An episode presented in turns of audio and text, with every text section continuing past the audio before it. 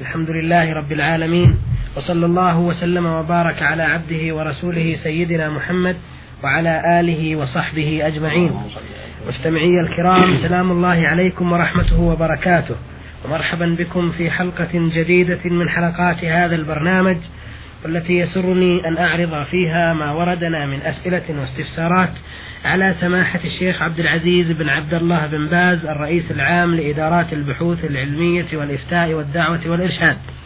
وأولى رسائل هذه الحلقة رسالة وردت إلى البرنامج من سائلة تقيم في المدينة المنورة، تقول في رسالتها: أنا امرأة عمري أكثر من 30 سنة ومتزوجة منذ 15 عاما، وعندي أولاد والحمد لله، لكنني اضطررت للخروج من بلدي مع غيري من النساء والأمهات والزوجات والأخوات، وبقي زوجي بين أيدي الظالمين بعيدا، ودارت السنين وطالت مدة غيابه إلى 6 سنوات، وانتقلت مع أطفالي من بلد إلى بلد ومن قرية إلى قرية، وأنا الآن أستقر في هذا البلد الأمين منذ 2 عام، وخلال هذه المدة تعرفت على شاب في 24 من عمره، وطلب مني الزواج وتعهد بأن يرعى الأولاد رعاية تامة، وهو يقف في طريقي كلما رآني ذاهبة إلى الحرم النبوي ويسألني عن رأيي في هذا الزواج.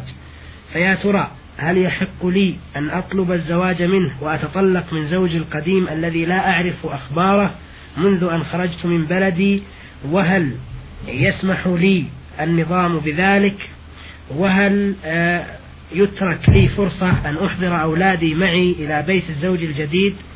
وهل يحق لأهلي زوجي أو لأهلي أن يعارضوني في هذا الأمر؟ أفيدوني أفادكم الله، مع العلم أنني أخشى على نفسي إن لم يتم الزواج بهذا الرجل أن يوقع الشيطان بيننا ما لا يرضاه الله سبحانه.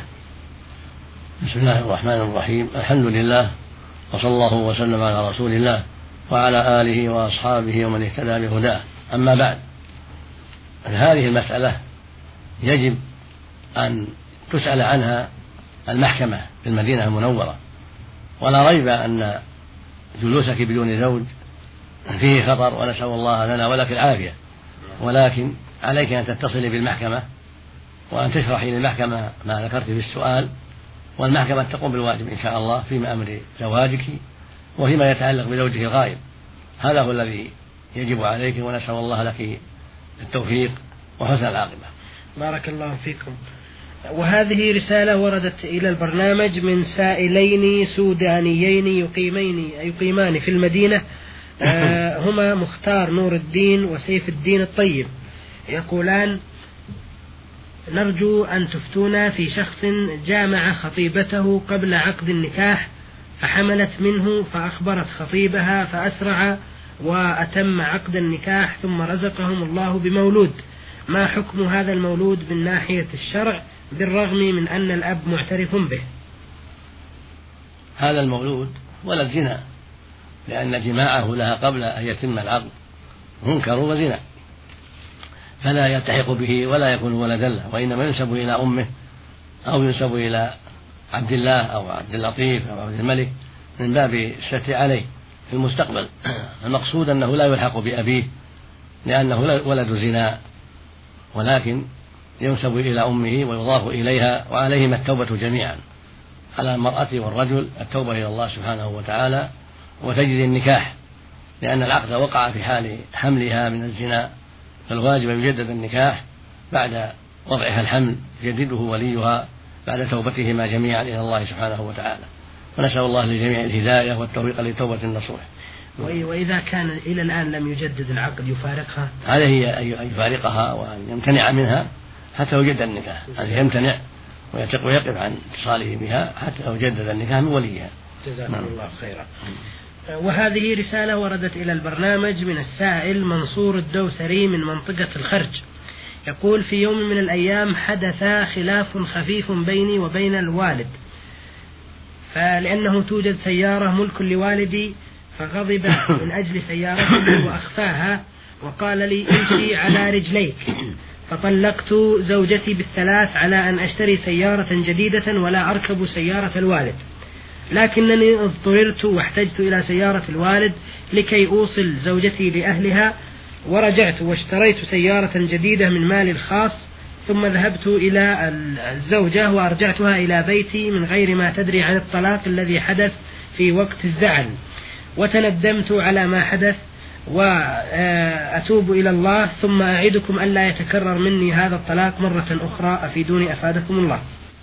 إذا كان المقصود من هذا الطلاق منع نفسك من ركوب سيارات الوالد وحتى تجتهد في شراء السيارة الجديدة، وليس قصدك فراق أهلك وإيقاع الطلاق عليهم، وإنما أردت بذلك منع نفسك من ركوب سيارات الوالد وحث نفسك على شراء السيارة الجديدة، فهذا الشيء يكون في حكم اليمين، وطلاقك هذا في حكم اليمين وعليك كفارة اليمين ويكفي ولا يقع الطلاق، والحمد لله. أما إن كان قصدك إيقاع الطلاق، إن ركبت سيارة أبيك فإنه يقع طلقه على زوجتك، لأن الثلاث بكلمة واحدة تعتبر واحدة في صحيح قولي العلماء، ويكون جماعك لها بعد ذلك مراجعة ويقع عليها طلقة إذا كان لم يسبقها شيء، فإن كان سبقها طلقة تضاف إلى الطلقة السابقة، أما إن كان سبقها طلقتان فهذه تكون الطلقة الثالثة ولا تحل لك إذا أردت إيقاع الطلاق. أما إن كنت ما أردت إيقاع الطلاق وإنما أردت منع نفسك من ركوب سيارة الوالد وحث نفسك على شراء السيارة الجديدة، فهذا مثل ما تقدم حكم اليمين وعليك كفارة اليمين وزوجة معك لا يقع عليها طلاق، والحمد لله. بارك الله فيكم.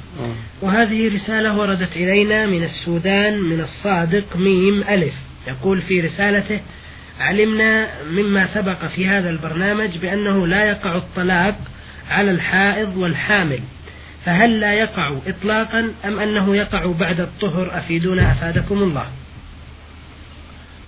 طلاق الحائض لا يقع في أصح قولي العلماء خلافا لقول الجمهور، جمهور أهل العلم يرونه يقع، يرون طلاق الحائض يقع وطلاق النفساء يقع، ولكن الصحيح من قولي العلماء الذي أفتى به بعض التابعين وأفتى به ابن عمر رضي الله تعالى عنهما واختاره شيخ الإسلام ابن تيمية وتلميذه العلامة ابن القيم وجمع من أهل العلم، هذا الطلاق لا يقع لأنه خلاف شرع الله، لأن الله شرع أن تطلق المرأة في حال الطهر من النفاس والحيض وفي حال لم يكن جامعها الزوج فيها، هذا هو الطلاق الشرعي، فإذا طلقها في حيض أو نفاس أو في روح جامعها فيه فإن هذا الطلاق بدعة ولا يقع على الصحيح من قول العلماء، لقول الله جل وعلا: يا أيها النبي إذا طلقتم النساء فطلقوهن لعدتهن، والمعنى طاهرات من غير جماع، هكذا قال أهل العلم في طلاقهن العدة، أن يكون طاهرات من دون جماع أو حوامل، هذا هو الطلاق للعدة.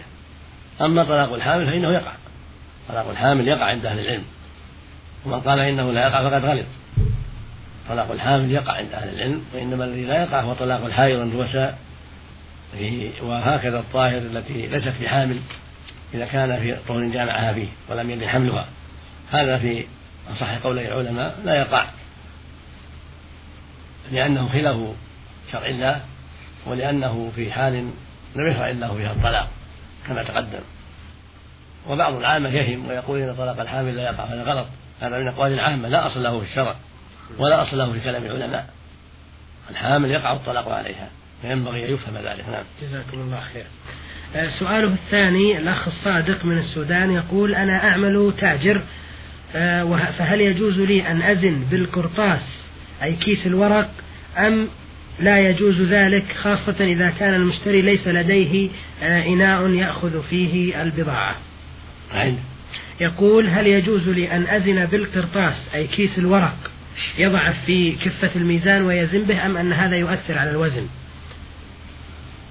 لم أفهم جيدا مراد السائل، وإن كان مراده أن الشيء الموزون من الحبوب أو الشاي أو القهوة أو غير ذلك يضعه في قرطاس ثم يزنه ويلاحظ أن هذا القرطاس لا يخل بالوزن فلا بأس بذلك، إن كان القرطاس خفيف أو يزاد الوزن قليلا في مقابل القرطاس فلا حرج في ذلك، والحمد لله. جزاكم الله خير. سؤاله الأخير يقول: هل تجوز قراءة القرآن في السوق في الوقت الذي لا يكون لدي فيه عمل؟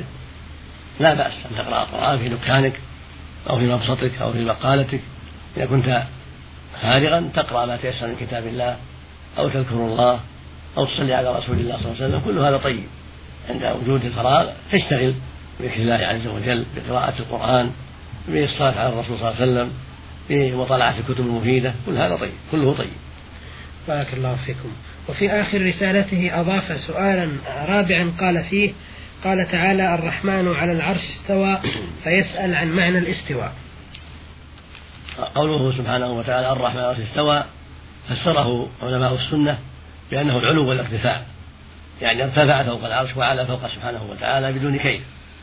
أهل السنة والجماعة وهم أصحاب النبي صلى الله عليه وسلم وأتباعهم بإحسان يقولون في صفات الرب عز وجل إن الواجب إثباتها وإمرارها كما جاءت بلا كيف، يعني نثبتها لله ونؤمن بها وأنها حق، ولكن لا نكيفها، لا نقول إنها بكيفية كذا وكيفية كذا. سئل مالك بن أنس إمام دار الهجرة في زمانه وأحد الأئمة الأربعة، سئل رحمة الله عليه عن قوله جل وعلا الرحمن على العرش استوى، كيف استوى؟ فأطلق طويلا ثم قال رحمه الله: الاستواء معلوم والكيف مجهول والإيمان به واجب. فالواجب على أهل العلم والإيمان وعلى جميع المسلمين أن يؤمنوا بأسماء الله وصفاته التي جاءت في القرآن العظيم أو السنة الصحيحة، وأن يمرها كما جاءت من غير تحريف ولا تعطيل ولا تكييف ولا تمثيل، بل يؤمنون بأنها صفات الله وأنها أسماؤه وأنها حق وأن معانيها حق يليق بالله جل وعلا، معانيها حق تليق بالله، لا يشابه خلقه في شيء من صفاته سبحانه وتعالى. الاستواء هو العلو والارتفاع فوق العرش، وهو معلوم من حيث اللغة العربية، ولكن كيفيته مجهولة، لا نعلم كيف استوى، ولا نقول إنه استوى على عرشه وارتفع فوق عرشه ارتفاعا يليق بجلاله وعظمته، لا يشابه خلقه في صفاتهم لا في الاستواء ولا في غيره، لقوله سبحانه وتعالى: ليس كمثله شيء وهو السميع البصير، ولقوله عز وجل: فلا تضربوا لله الأمثال إن الله يعلم وأنتم لا تعلمون، قوله سبحانه: ولم يكن له كفوا أحد. فهو سبحانه كامل في ذاته وأسمائه وصفاته وأفعاله، لا شبيه له ولا سمي له ولا كفو له ولا ند له سبحانه وتعالى. هذا هو الواجب على أهل الإسلام أن يؤمنوا بهذه الصفات: الاستواء والرحمة والسمع والبصر والغضب والوجه واليد والقدم والأصابع وغير هذا من صفات سبحانه وتعالى، كلها يجب إثباتها لله على الوجه اللائق بالله من غير تحريف ولا تعطيل لصفات الله ولا تكييف لها ولا تمثيل لها، بل يقال إنها حق وإنها ثابتة لله على الوجه اللائق به سبحانه وتعالى، لا يشابه خلقه في شيء من صفاته جل وعلا، لأنه سبحانه وتعالى مثيل له لا في ذاته ولا في صفاته سبحانه وتعالى. نعم. بارك الله فيكم. الرسالة الخامسة في هذه الحلقة وردت من السائل محمد بن عبد الرحمن الخميس، يقول: هناك جماعة يصلون في مسجد في الدور الثاني والدور الثالث من عمارة مبنية على مقبرة، فهل صلاتهم فيها جائزة فيستمروا فيها أم لا؟ أفيدونا أفادكم الله. إذا كانت العمارة مستقلة وليس فيها في محل الصلاة قبور فإن الصلاة صحيحة، إذا صلوا في الدور الأول أو الدور الثاني أو الدور الثالث، إذا صلوا في هذه الأدوار سواء كان في الأول أو في الثاني أو في الثالث فالصلاة صحيحة. أما إن كانت القبور في نفس الأدوار أو في الدور الأول وصلوا في الدور الأول فالصلاة عند القبور وبين القبور لا تصح. النبي صلى الله عليه وسلم قال: ألا وإن من كان قبلكم كانوا يتخذون قبور أنبيائهم وصالحيهم مساجد، ألا فلا تتخذوا قبور مساجد فإني أنهاكم عن ذلك، وقال: لعن الله اليهود والنصارى اتخذوا قبور أنبيائهم مساجد. ولو كان حولها قبور ما دام الأرض سليمة، الأرض سليمة لا ليس فيها قبور، أرض العمارة بنيت عليها العمارة بسليمة من القبور، ولكن حولها قبور أمامها أو خلفها أو عن يمينها أو عن شمالها فلا يضرها ذلك، إذا كانت الأرض سليمة ليس فيها مقبرة. أما إن كانت الأرض من المقبرة وتصبوها فالصلاة غير صحيحة، لا يصلى في العمارة لا في الدور الأول ولا في الثاني ولا في الثالث، لأنها تابعة المقبرة ومغصوبة، فلا يحل لهم البقاء فيها ولا الصلاة فيها، بل يجب أن تزال من المقبرة لأن هذا ظلم وعدوان على المقبرة. بارك الله فيكم. وهذه رسالة وردت إلينا من المرسل أحمد علي معوضة، طالب من أبناء اليمن الشمالي في جامعة الملك سعود بالرياض، يقول في رسالته: إذا طلق الرجل زوجته بقوله هي طالق هي طالق هي طالق في وقت واحد، فهل تعتبر عليه طلقة واحدة ويأثم بالباقي أم تعتبر عليه ثلاثا؟ كذلك إذا قال لها هي طالق طلاق خلوع لا نية رجوع فما الحكم في هذا؟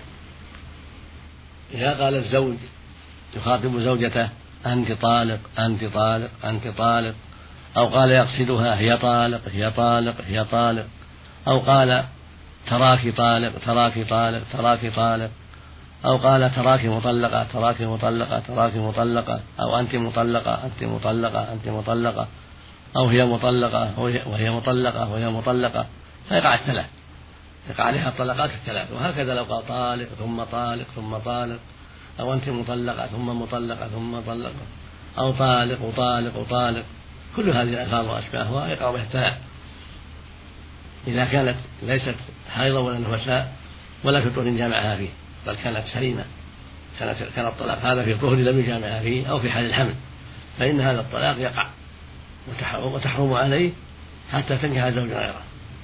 أما إن كان حين قال طالق، إن كان حين قال هي طالق هي طالق هي طالق، ما قصده الثلاث، إنما قصده الأولى، وأراد بالثانية والثالثة تأكيد الأولى وتفهيم الزوجة، فلا يقع إلا الأولى.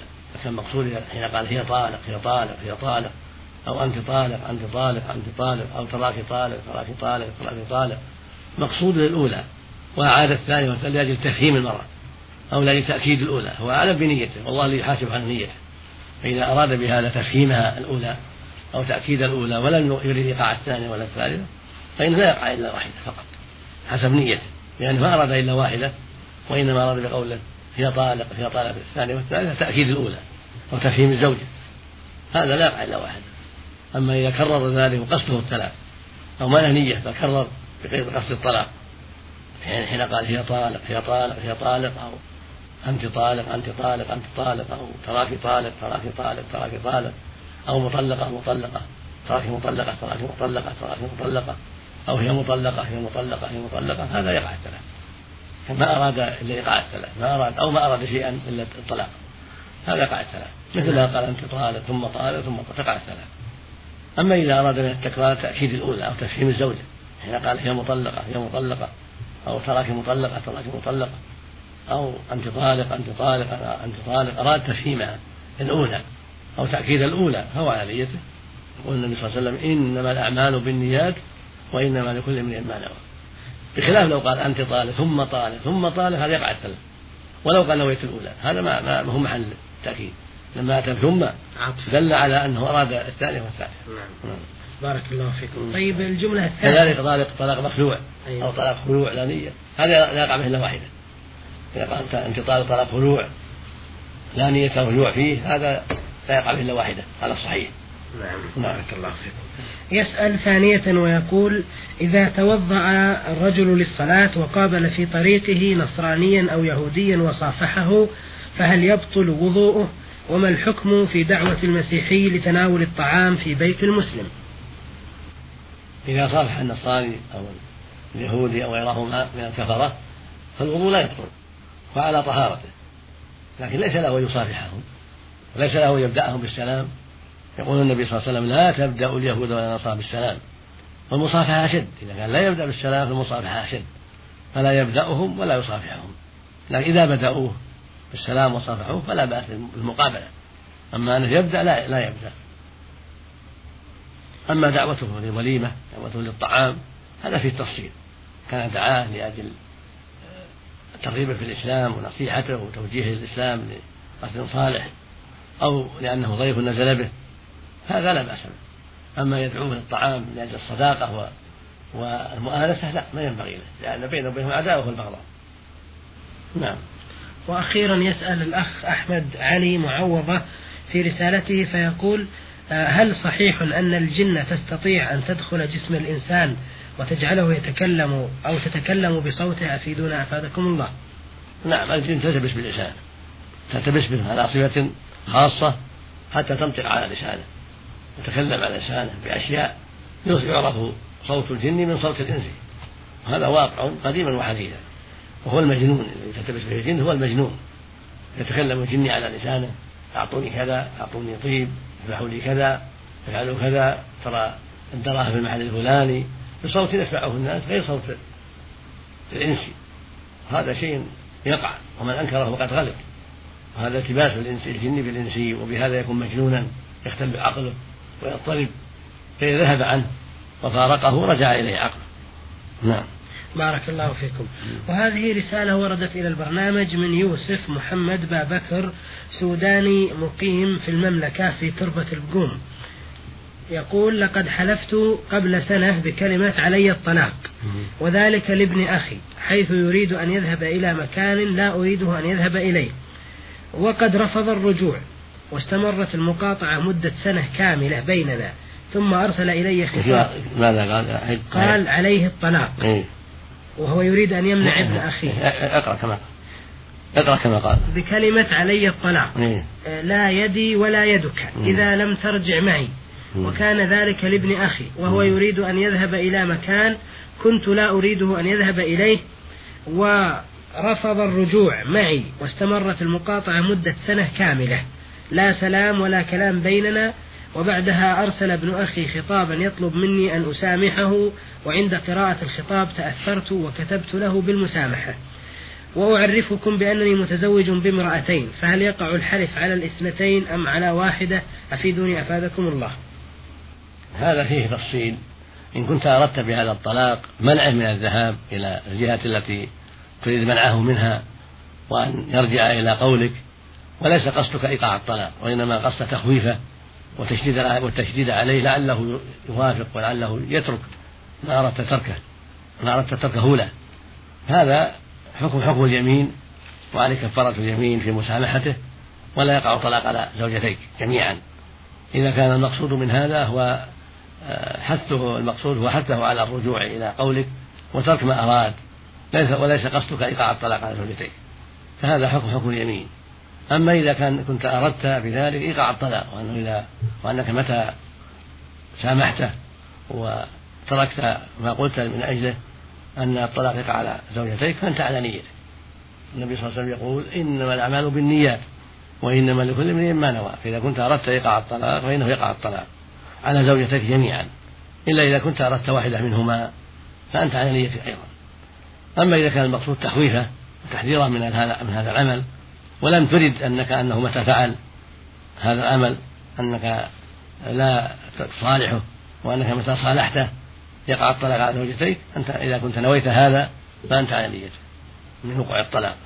وإذا كنت ما نويت ذلك، وإنما نويت وأردت قصد منعه من هذا العمل وتخويفه حتى لا يفعل، ولم ترد إيقاع الطلاق على زوجتيك، فإن الأعمال بالنيات وعليك كفارة اليمين ولا يقع الطلاق.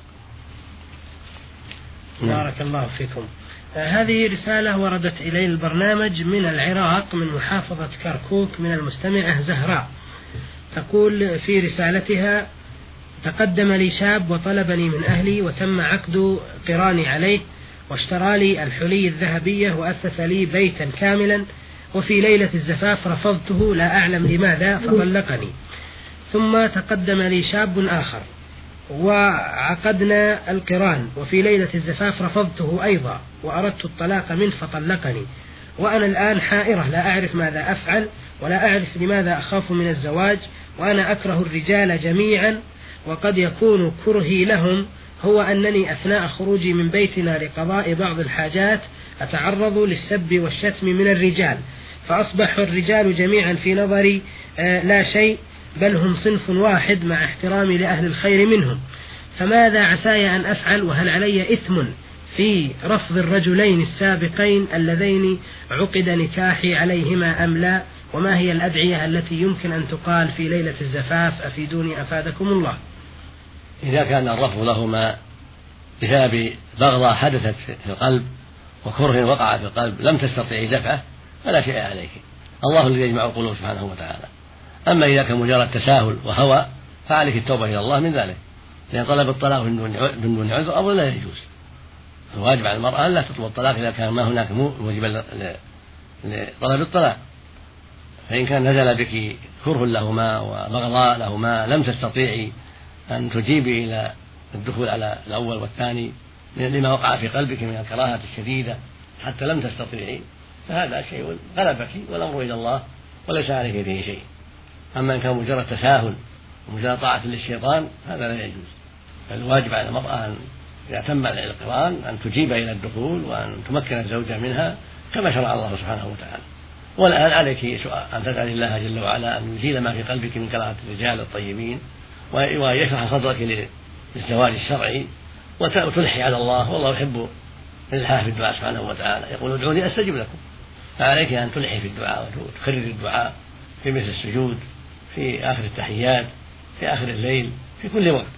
عليك أن تسأل الله عز وجل أن يشرح صدرك للزواج وأن يزيل ما في قلبك من كراهة الرجال الطيبين وأن يسهل لك الزوج الصالح. وإذا حصل ذلك فعليك أن تجيبي إلى الدخول ولا تطاوعي الشيطان في طلب الطلاق. نسأل الله لنا ولك الهداية والتوفيق. بارك الله فيكم.